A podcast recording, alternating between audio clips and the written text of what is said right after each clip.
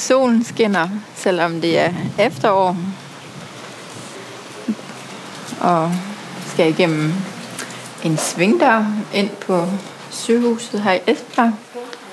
Nu skal jeg op på skleroseklinikken, som jeg jo har været mange gange før. Og jeg vælger altid trappen, selvom der er en elevator.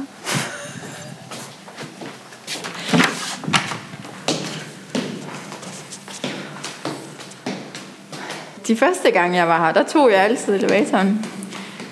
Jeg tror bare, jeg fulgte strømmen og gik med, som alle de andre, ind i elevatoren. Men nu tager jeg trappen.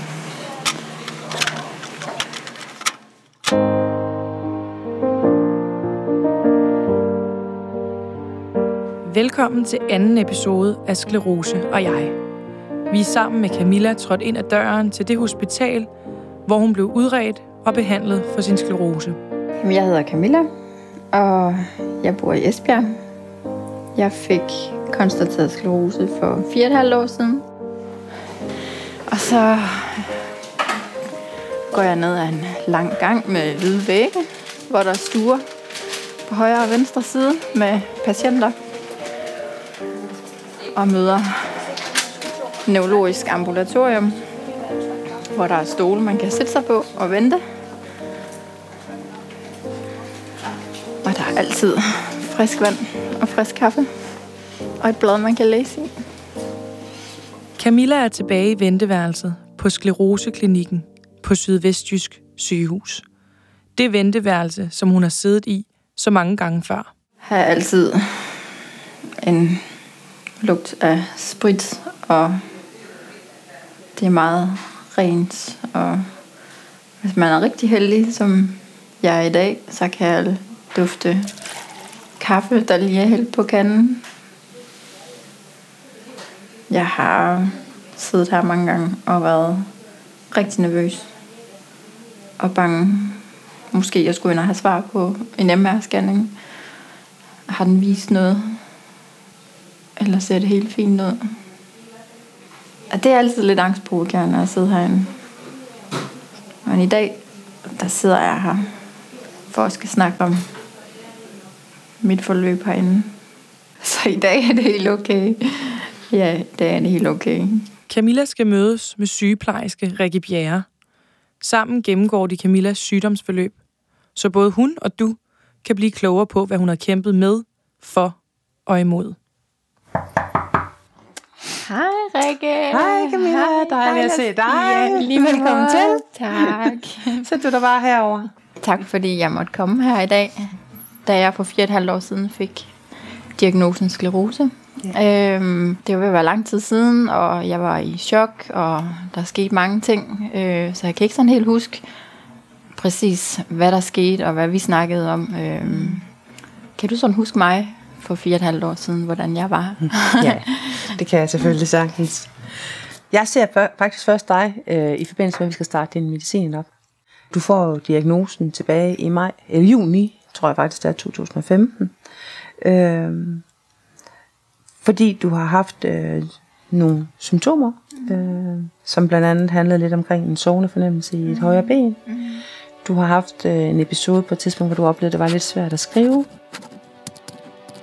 Og så det, der ligesom giver udfaldet til, at du får diagnosen, det er, at du får noget synsnedsættelse Ja. på dit ene øje. Ja. Ja. Øh, og så laver man jo den her MR-scanning og kan konstatere, at du, får, øh, at du, at du har sklerose. Øh, vi vælger så at sætte dig, eller du vælger, vil jeg hellere sige, du vælger at tage imod tilbuddet om at komme i en øh, immunmodulerende behandling. Og den starter vi op, øh, og jeg ser dig efter en måned. Her nævner du første gang, at du, øh, du oplever sådan lidt mere øh, træthed og, og omkring formiddagstid. Øh. Og træthed ved vi jo, at, øh, at det kan det er der rigtig mange patienter, der døjer eller har problemer med i en større eller mindre ud, øh, omfang. Sklerosetrætheden. Den kan være en af de mest invaliderende og hyppige symptomer på sklerose. For nogle patienter er trætheden kronisk, og den kan medføre, at de ikke kan arbejde på fuld tid og samtidig have et socialt liv.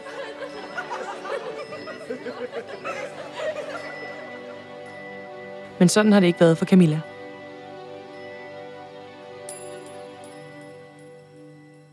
Det kan godt være, der har været lidt i starten, men ellers synes jeg ikke, at, øh, at det er noget, jeg sådan har... Jeg nogensinde har været et problem for mig, eller noget, jeg sådan har skulle tage hensyn til. Nu skal jeg lige have en middagslur, eller nu er jeg træt. Altså nu, øh, sådan, sådan har jeg det ikke. Øh, så det kunne da være interessant at høre, hvordan det er for, for andre. Altså hvis det, hvis det er sådan en klassisk problemstilling, ikke? Men det er det. det er, der er rigtig mange sklerosepatienter, der ligesom øh, oplever sådan en overvældende træthed øh, eller mangel på energi i løbet af deres hverdag. Og det kan være alt fra, at man har brug for en middagsliv, eller man om aftenen ikke har så meget energi til, at man faktisk skal have mange hvil i løbet af en dag. Øh, og den her træthed, det er sådan en lidt spe- speciel træthed, som, som det kan være rigtig svært for andre at forstå, fordi man kan ikke bare lægge sig ned og sove, og så kan man føle sig udvilet. Nogle patienter giver faktisk udtryk for, at de aldrig føler sig udvilet. Okay. Øhm, det, og det har faktisk sin helt, sit helt eget navn. Det hedder, vi kalder det fatigue eller sklerosetræthed. Sklerosetrætheden påvirker ikke kun følelsen af at være udvilet. Den kan også forværre kognitionen, som er et andet sklerosesymptom. Og sammenholdt med, kan man sige, hvis man så har den her træthed, så kan den også godt gå over og påvirke de her kognitive problemer, som man ser ved nogle sklerosepatienter. Det vil sige, at man kan få svært ved at koncentrere sig, man kan få en nedsat hukommelse. Øh, det der med at have overblik, øh, struktur og rummelighed. Og nogen synes faktisk, det kan være rigtig svært at sidde i samtaler. Ja. Og både at kunne komme byde hurtigt ind i samtalen, eller faktisk at forstå, øh, hvad der sker, specielt hvis der er meget uro omkring en. Så rigtig mange giver udtryk for, at hjernen bliver simpelthen meget hurtigere udtrættet, end, end hvis man ikke havde sklerose. Og det kan jo betyde, at øh, der skal tages nogle, nogle hensyn øh, til en i hverdagen. Det kan være hensyn i forbindelse med, at man studerer eller læser, at man skal have lidt mere tid, at man måske skal melde ud til sin læsegruppe, at øh, det er altså ikke fordi, jeg er doven, at jeg ikke øh, kan møde op, og, eller jeg bliver nødt til at tage hjem før tid. På sin arbejdsplads kan der også være nogle gange, for at de kan forstå, hvorfor man måske nogle gange lige bliver nødt til at trække sig fra fællesskabet, eller lige skal holde en pause. Øh, det, der kan være svært ved de her, øh, øh, kan man sige, øh, udfald eller handicaps, det, det kan være, at, at man nogle gange ikke helt selv er bevidst om den. Det kan faktisk være, at der er nogle andre, der ligesom øh, kan se det før en selv. Spe- specielt omkring trætheden, der oplever jeg rigtig mange, meget, at det er de pårørende, der faktisk kan se, at man bliver, patienten bliver træt, mm. før patienten faktisk selv opdager Ja, det. ja. Øhm. Hvordan mærker du det så? Mærker du det sådan mest fysisk, eller mærker du det mest i, sådan i hovedet, eller er det begge dele? Øh, ikke fysisk. Ikke fysisk. Altså den der fysiske træthed, det, Nej, det kender den- jeg ikke den til. kender du ikke Nej, til. Nej. heller ikke efter en times spænding. Nej. Altså det, det gør jeg ikke. Øh, ja, der har jeg masser af energi. Selvom Camilla kan spinde alt, hvad hun vil, så er det vigtigt, at hun lytter til sig selv. Men det er psykisk. Ja. Altså mit overskud og Ja. min energi og alt er bare irriterende. Og... Så det bliver sådan mere kortlundet, Ja, det gør er. jeg. Ja. jeg bliver rigtig træls at være sammen med. Ja. Ja, det gør jeg. Øh, og bliver sur på mig selv Ja. over, at jeg da ikke får sovet mm. det, jeg nu skal, når jeg ved, hvor betydningsfuldt det er for mig. Får du så i tale sat over for dem, du, sådan, dem Ja. der er der er nær at sige, når Ja. jeg er sådan her, så er det Ja. faktisk ikke dig, det handler om. Nej. Så handler det nok Ja. lidt om, at jeg har Ja. spændt buen lidt for, Ja. for meget ja. nu. Ja, lige Ja. ja. præcis. Jo, det gør jeg. Mm. Og så skal det stoppe. Ja. altså, det skal ikke fortsætte. Der går tre måneder fra første samtale med sygeplejersken Rikke, før de igen har en konsultation. I den tid er Camilla kommet nærmere nøglen til, hvordan hun kan få kontrol i en hverdag, der ellers var præget af kaos. Du har gået rigtig godt i gang med at træne, øh, og så har du lavet nogle, øh, nogle kostændringer. Øh, så som er, de, de her ting kan, jeg- kan jeg fornemme på dig, det er rigtig vigtigt.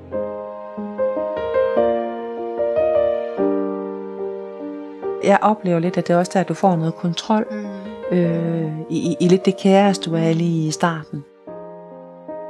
Nu går jeg jo meget spænding, øh, og det er vigtigt for mig. Øh, det her med, med kontrollen. Altså, at jeg ligesom kunne gøre noget aktivt for Mhm. at Nemlig. at holde lidt styr på min, på min sklerose. Ikke? Så det har været og er meget vigtigt for mig. Det er ikke på den måde, at det er noget, der styre mit liv. Øh, det tror jeg, det gjorde mm. i starten, mm. ja. Øh, men nu har jeg fundet sådan en god øh, balance i det.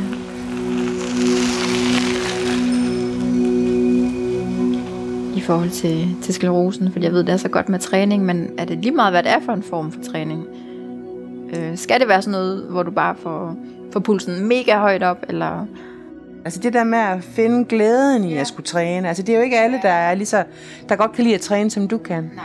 Der er, og så, så handler det jo ikke om at stå i et fitnesscenter, øh, hvis, Nej, hvis, man, nej, hvis det nej. er det, man ikke kan. Det er vel lige så meget livskvaliteten i det. Altså, Ja, og synes noget, der er sjovt. Ja, altså, præcis, og det er ja. gå en tur, eller det er cykle, eller, eller lave crossfit ude i skoven. Altså det der med at bruge sig selv fysisk på den ene eller den anden måde. I dag, der ved vi jo, at, øh, at fysisk træning, det kan bremse øh, sklerosens udvikling. Når man kigger på træning, så tænker man meget, øh, tænker man som flere baner. Man tænker lidt omkring styrketræning, man tænker lidt omkring konditionstræning, og noget, som noget nyt har man faktisk også balancetræning ind under. Men det, der er vigtigt, det er, at al slags træning faktisk er godt. Det er så vigtigt, at man får, at det ligesom lykkes, at man får bevæget sig som minimum to gange om ugen. Det er, at man gør noget, man er motiveret for, og noget, man synes, der er sjovt.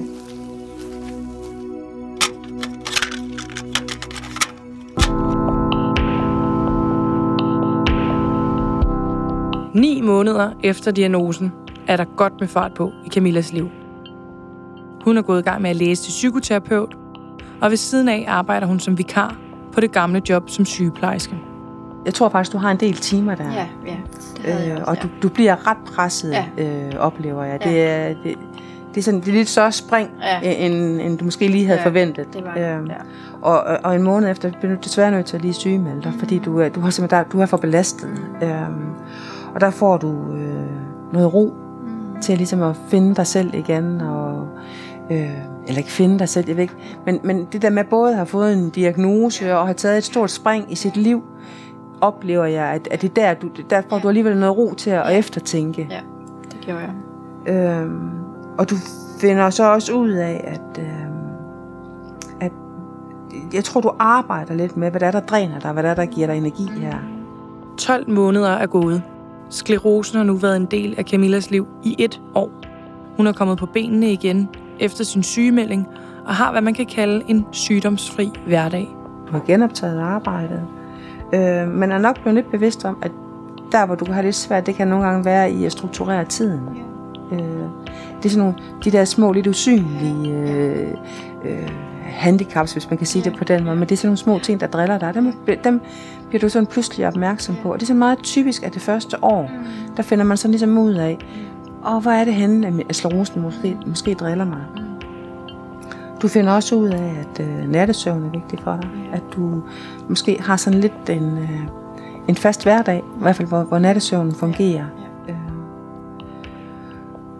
Jamen, så synes jeg faktisk, at du har været stabil. Og så er der familien. For sygdommens fangerarme rækker meget længere end sklerosepatienten selv. Når man får sklerose, så rammer det jo ikke kun dig, det rammer faktisk hele familien. Øh, både ægtefæller og børn, men faktisk også længere ude i familien øh, rammer det. Øh, Det er rigtigt.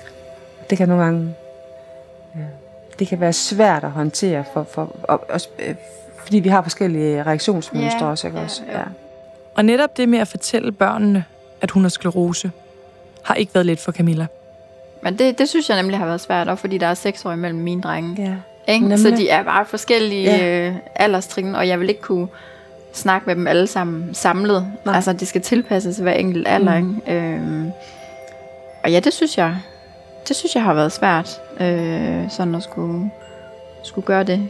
Øh, Og jeg ved ikke, om der er nogen rigtig måde eller ikke, men, men det er jo også altså medierne, ikke? Og nyheder, og man kan jo bare google sklerose, ikke? Og så Ja, kommer der lige måske præcis. en masse skidt frem, ikke? Og ja. kan give dem flere bekymringer, end, end hvad godt er. Altså, Der er ingen tvivl om, at det er rigtig, rigtig vigtigt at få talt med sine børn. ja, lige præcis. Øh, og mange børn, deres første tanke, når man får, øh, får sklerosen inden Mm. for døren, det er, at man dør af den.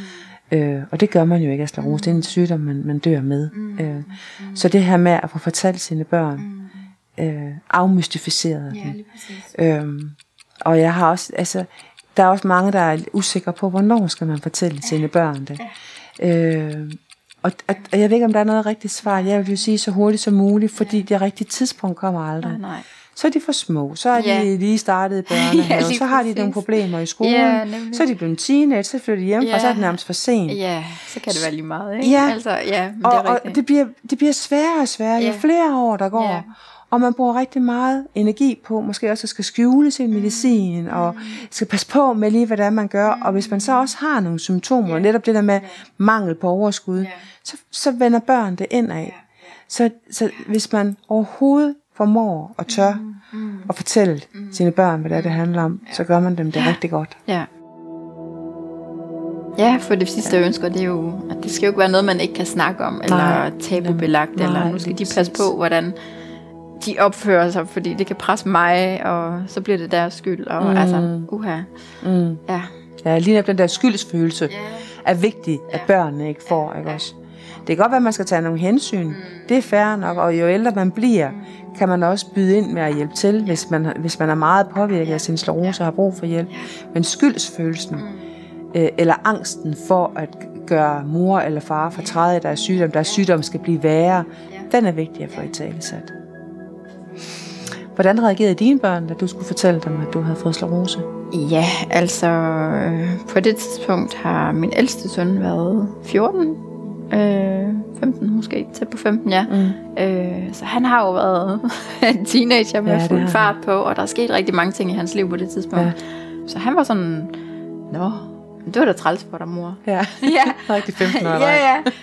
Ej, ikke, ikke noget Du fornemmede ikke, om han blev ked af det, eller Nej, vred, eller... Nej, det synes jeg ikke. Nej. Altså, men jeg tror også, det er måden, hvordan man selv er mm. i det. Og jeg gjorde det ikke lige, da jeg fik Nej. Diagnosen. Nej. Altså, det gjorde jeg ikke. Hvor lang tid gik Øh, der? Jamen, jeg tror, der gik, øh, der gik nok et års tid. Det tror jeg faktisk, der gjorde. Øh, og jeg var ikke i tvivl om, at, øh, at mine børn skulle have det at vide. Øh, fordi jeg tror også på, at hvad børn ikke ved, har de ondt af. Altså, Mm, øh, de mærker det Mm, alligevel. mm, Mm. Øh, så jeg tror, der gik et års tid, fordi jeg skulle også selv lige lande i det.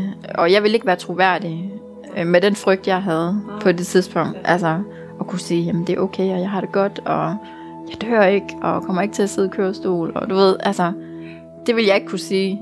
Øh, Du skulle først blive lidt mere tryg i ja, din det sygdom. skulle jeg. Ja, og jeg skulle selv diagnose. lige, ja, skulle selv være lidt sikker på det. Mm. Øh, jamen, og så de andre, altså de andre børn, øh, det er faktisk ikke så lang tid siden. Øh, jeg tror, det er et halvt års tid siden, mm. vi kom til at snakke om det. Mm. Mm. Øh, jeg ved ikke. Jeg tror bare helt, jeg har glemt, at, Ja. at jeg også skulle snakke med dem om det. Det har jeg ikke sådan... Altså, nu, vi snakker faktisk om det i, i, til morgen også. Ja. Ved morgenmaden. ja. Det er jo netop det, du opnår ved, at Ja. du er åben omkring Ja. det. Så giver du dem Ja. også øh, mulighed for, at det er ikke farligt at komme og spørge dig om Nej, noget, hvis de oplever nej, et eller ja. andet.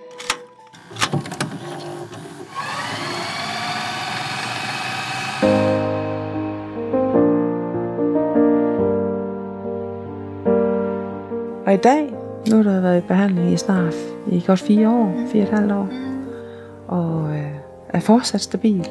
Øh, vil sige, med de der små udfordringer, sygdommen kan give dig i hverdagen, øh, med at hvis du presser dig for meget, hvis du får din nattesøvn, Ja. eller øh, hvis der sker for meget omkring dig, kunne jeg, for, jeg forestille mig, at stress stadigvæk sådan kan være en af de faktorer, der at din sklerose ikke elsker. Ja, Ja.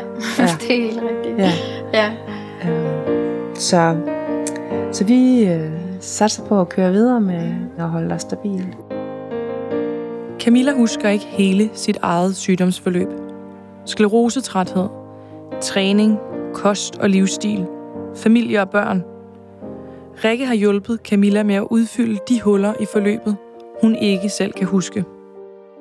Tak fordi jeg måtte komme her og snakke med dig i dag, Rikke. Det har virkelig været spændende at dykke ned i de sidste fire og et halvt år, hvad der er sket, og også sådan ligesom at, at det blevet tydeligt for mig, hvor meget jeg også har udviklet mig i med sklerosen, ikke? Mm. Altså, øhm, og ja, så meget du har kunne fortælle mig, og ting jeg har glemt. Øh, så det var virkelig, virkelig dejligt.